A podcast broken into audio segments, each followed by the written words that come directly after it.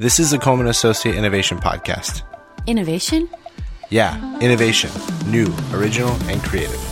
This podcast is designed to challenge the way you think about how healthcare is delivered. Ladies and gentlemen, the captain has turned on the fasten seatbelt sign. If you haven't already done so, please take your seat and fasten your seatbelt. I'm your host, Ryan Jury. We are about to explore practical solutions and hear about how out of reach results are obtained. Welcome to this installment of the Coleman Associate Podcast. During this installment, we're going to talk about the similarities between President Ronald Reagan and no shows. What do no shows and Ronald Reagan have in common? The importance of this treaty transcends numbers. We have listened to the wisdom of, in an old Russian maxim. Though my pronunciation may give you difficulty, the maxim is dovayai no provayai Trust but verify. Every system is perfectly designed to get the results it gets, as noted in the editor's notebook column, a quotation with a life of its own written by Susan Carr. In this installment, we will explore how the Reagan no show play and no shows go together. Are your systems perfectly designed to get the results you're supposed to be getting? Join me as we have the pleasure of talking with Coleman associate Adrienne Mann and how her love of the Windy City, Ronald Reagan, have had an impact in improving access for patients across the nation. My name is Adrienne. Thanks, Ryan. Uh, I currently live in Missouri. I am a nurse by training. I uh, grew up in Indiana and I moved to Chicago and was a transplant. Um, that's where I got my start in community health. Was working on the south side of Chicago, right out of nursing school. Great. We're glad to have you. So, Southside Chicago. Not a lot of people get to say that they their first nursing job was in Southside Chicago. So, uh, I got interested in community health during nursing school. Um, in particular, I actually I went to nursing school because I was interested in some of the management and broader public health implications that you can have in healthcare. Do you want to just talk a little bit about what it, how you learned about community health and how Southside Chicago helped you really learn that really quickly? Um, on the south side of Chicago, I was lucky enough that somebody would have me right out of nursing school, and it was a really cool opportunity to build a care coordination program. They were doing a really neat innovation that was being partially funded by the philanthropy ladies of Chicago, but also somewhat by the testing funds that came with Medicaid expansion. And what they were testing was providing care coordination within federally qualified health centers in an integrated way. And it was uh, originally a collaboration between 11 community health centers in Chicago and has now grown to over 20. Oh, wow. Uh, so we built the program um, at the FQHC level where we did the care coordination piece, and then we also had the benefit of since we were working with all those other community health centers and hospitals, is we had a giant data sharing platform that shared in real time whenever our patients went to hospitals and emergency departments across the city which was super cool. And uh, it, you know, it really was an intersection of my interests around data science and around uh, how you can have the biggest impact, especially because a lot of the patients that we were serving had some of, you know, you'd, you'd see people that had 30 emergency department visits in six months. And not only is that not good for them it's it's bad from a cost perspective it's bad for a community perspective. And I, the thing i've always loved about community health is you know a lot of the data shows that every dollar that you put into community health in a in an underserved neighborhood like the ones that we worked in on the south and west sides of chicago comes out in the community and you know anywhere from three to ten dollars per dollar that you put in because wow. it's you know the economic benefit of just being there is pretty amazing. I think the other cool thing about working in community health in those underserved neighborhoods is a lot of people that work there also live in the community. So it, it's just an exceptional and highly effective way to invest in communities. Yeah. I've always enjoyed every conversation we've had and uh, why don't you tell me how you feel about no shows? You know, I I distinctly remember whenever I was first working in community health that no shows were thought of as, you know, it's something that you expect with this patient population. And that it's something that can never, you know, you're always going to have some sort of no show rate because you have the poorer patients. And it never really sat right with me because I really truly believe and obviously have built a whole career around that poor people deserve good health care. Actually, everybody deserves good health care, but mm-hmm. that includes you know the people that were in the communities that I started working with and communities all over the country. Yeah. So the thing about no shows is one is they are not inevitable. You can fix them. And two, I think it's it's really important not only from a financial aspect for community health centers, but it's important from a from a community health perspective of usually your people that no show are the ones from a clinical perspective that you really need to see. Okay. So the ones who aren't showing up are the ones I want to see. Right. Okay. So, as a community health nurse, in your experience, your statement that are the ones that aren't showing up are the ones we want to see. Why is that? One of the things I was particularly interested is the data science aspect of my previous job, and we had the ability to track hospital visits and emergency department visits in real time. And what I started watching is I would watch the schedule in my electronic health record and watch the database that showed me real time hospitalizations and emergency department visits. And I would see my patients, they would no show because they were in the hospital or the emergency department, hmm. which to me just showed that we were not serving them well. Yeah. And I think the other thing that I learned, especially once I started working with Coleman, is how much patients no show because we give them an appointment time that they don't want, which is just a huge disservice. Yeah, yeah, it makes sense. Um, so I just really like your perspective because you've done community health nursing, and one of the benefits are you've seen uh, you just have an odd perspective. So I think you're like the first person that I've met that said the people who aren't showing up are the ones we want and need to be seen because they're the sickest. And uh, I just have always enjoyed your perspective. So the Coleman Associates have this thing called the No Show Playbook. It's a list of plays um, or ideas of how to address no shows or start tackling them.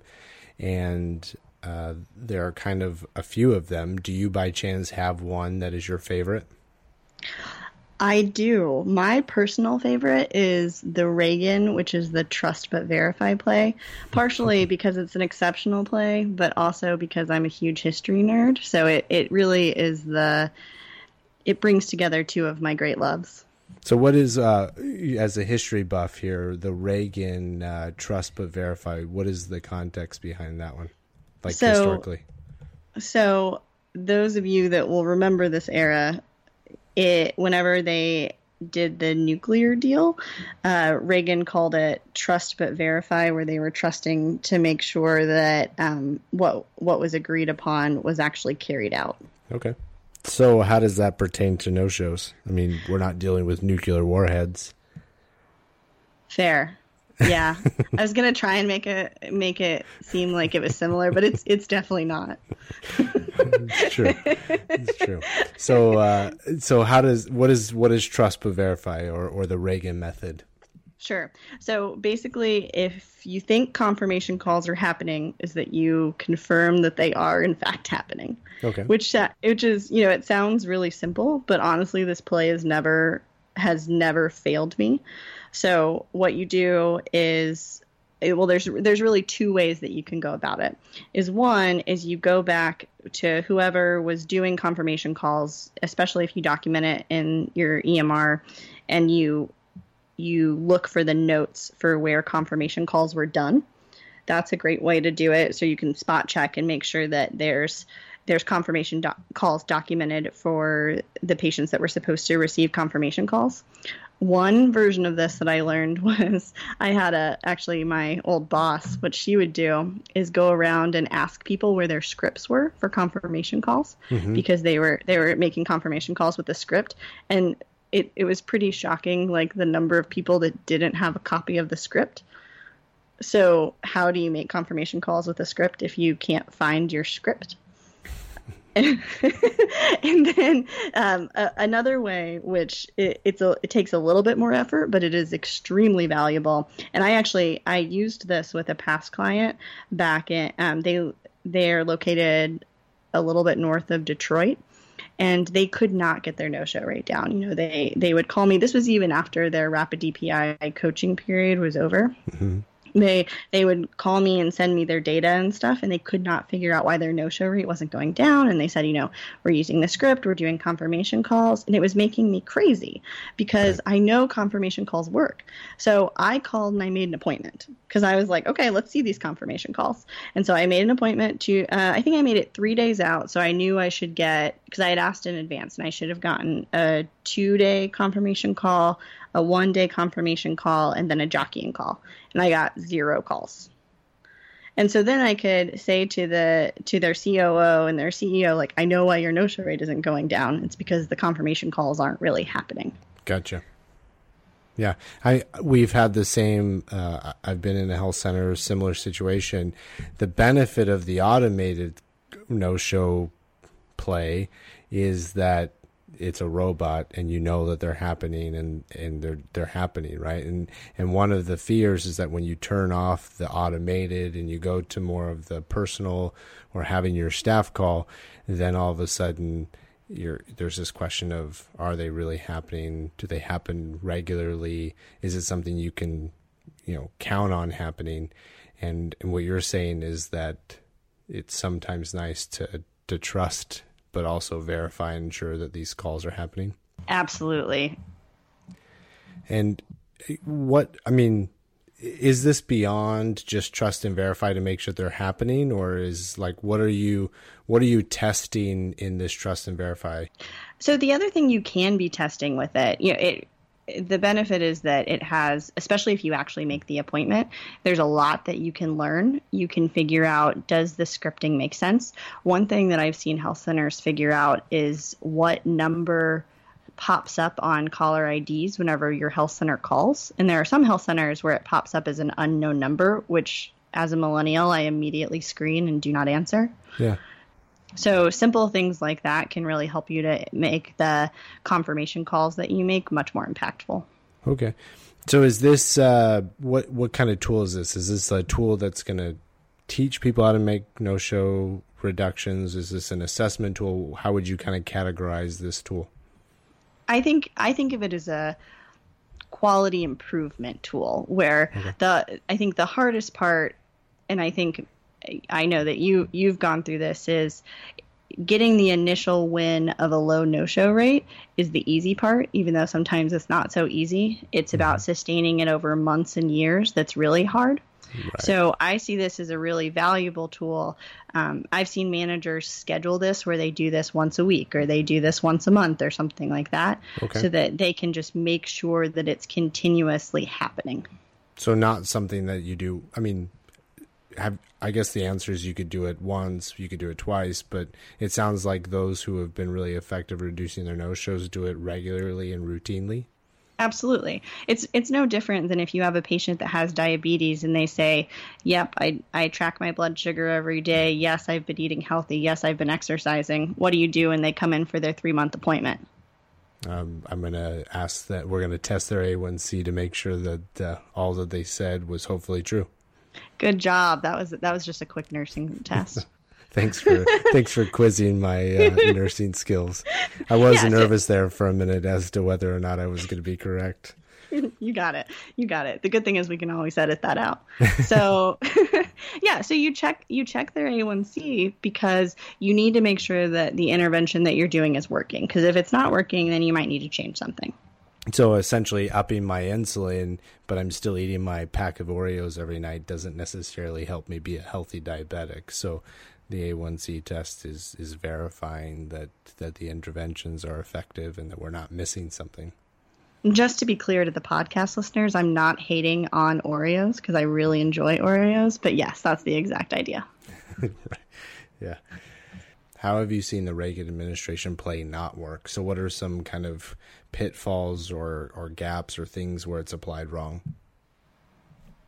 I think the the main pitfall I see is not using it as a learning tool, is using it really punitively. Which I, maybe eventually, if somebody really is consistently not making confirmation calls, it should get to a punitive standpoint. But generally, if if staff members aren't making a confirmation call, I think of it as the process isn't working. And so you have to think about how to make the process better.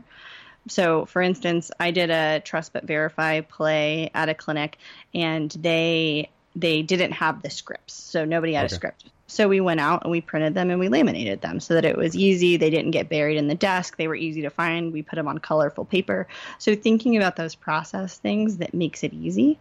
Um, I've also, you know, another way that you can start to troubleshoot things like that are thinking about if people really don't have time, making it the the expectation that by 3 p.m. they let their manager or their supervisor know that they couldn't get them done, so that mm-hmm. you can start finding coverage and thinking of it as an opportunity for troubleshooting and leadership versus trying to get people in trouble.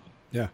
Re- your comments remind me of the discussion about root cause analysis. I was reading a um, reading uh, a Harvard Business article, and this is where I wish I had it to quote it. But so your your comment reminds me of this concept that root cause analysis is not necessarily a true concept. It's not one thing that hurts people that people get hurt. When you're doing root cause analysis, what you'll find is that there's multiple breakdowns in the systems, and it's what we would call quote unquote a perfect storm. And so the reality is is that if we do these quality assurance activities and we find gaps and holes, it's it's a, an opportunity to improve the process. But when something bad happens, it's not because of one failed event, it's multiple things in the process failing. So in your conversation about the Reagan Trust and Verify, it's one thing to not make a confirmation call, but it's another thing to not make the confirmation calls because you don't have the scripts or not make the confirmation calls because you got really busy that day. And so the interventions are creating a script finding people to cover coming up with a process of what happens if you if that person was really busy. And so it's beyond just the one problem. Exactly.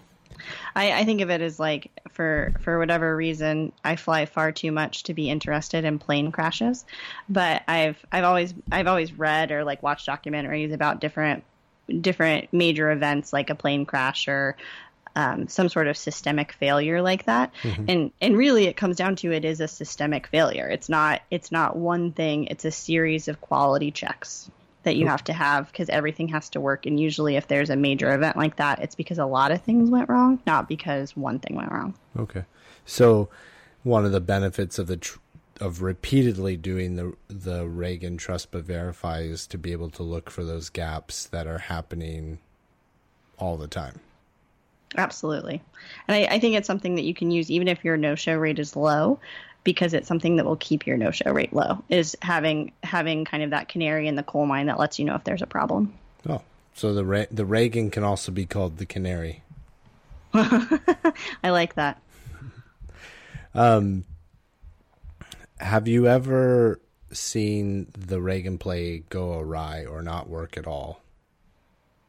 Honestly, no. It has never failed me. Never failed you. I've I've tried to see if it would fail me. I really thought that time up in Michigan that it was that it was going to fail me because they were so insistent that their confirmation calls were happening, but it didn't fail me. If there's a piece of advice, so I'm uh, I'm looking at the no show playbook. I'm contemplating the different options here. Why would I choose the Reagan? So, what's your like 30 second pitch for why the Reagan's awesome? I'd say the Reagan is perfect if you're trying confirmation calls and you're not getting the results that you want. Uh, generally, confirmation calls work. I can't think of a single instance that I've used them in where they weren't very effective.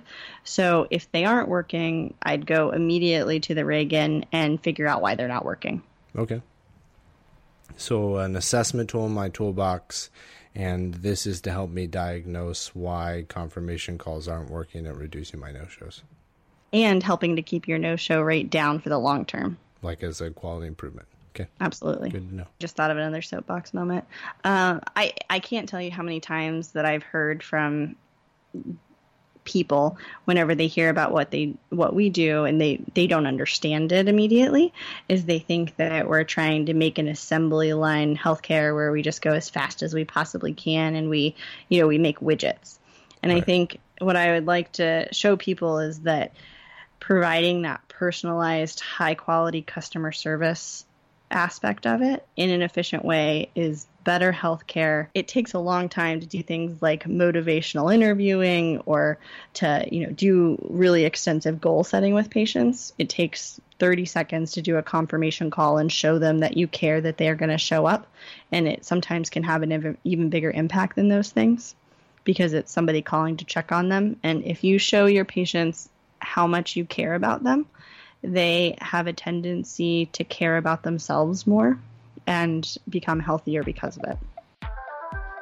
This concludes this installment of the Coleman Innovation Podcast. I'd like to make a quick shout out to Jonathan at Bionic Squid for all of his assistance in making this podcast happen. And thank you, Adrienne, for spending the time with us and sharing with us. You're quite the super nurse. As a reminder, the No Show Playbook is available online at colemanassociate.com under the Tools section. Are you frustrated with no shows and the impact it has on healthcare? Start writing a few plays today or reach out to us. Don't forget to subscribe and follow us on social media. If there's something that you are interested in and would love to learn more, reach out to us and let us know.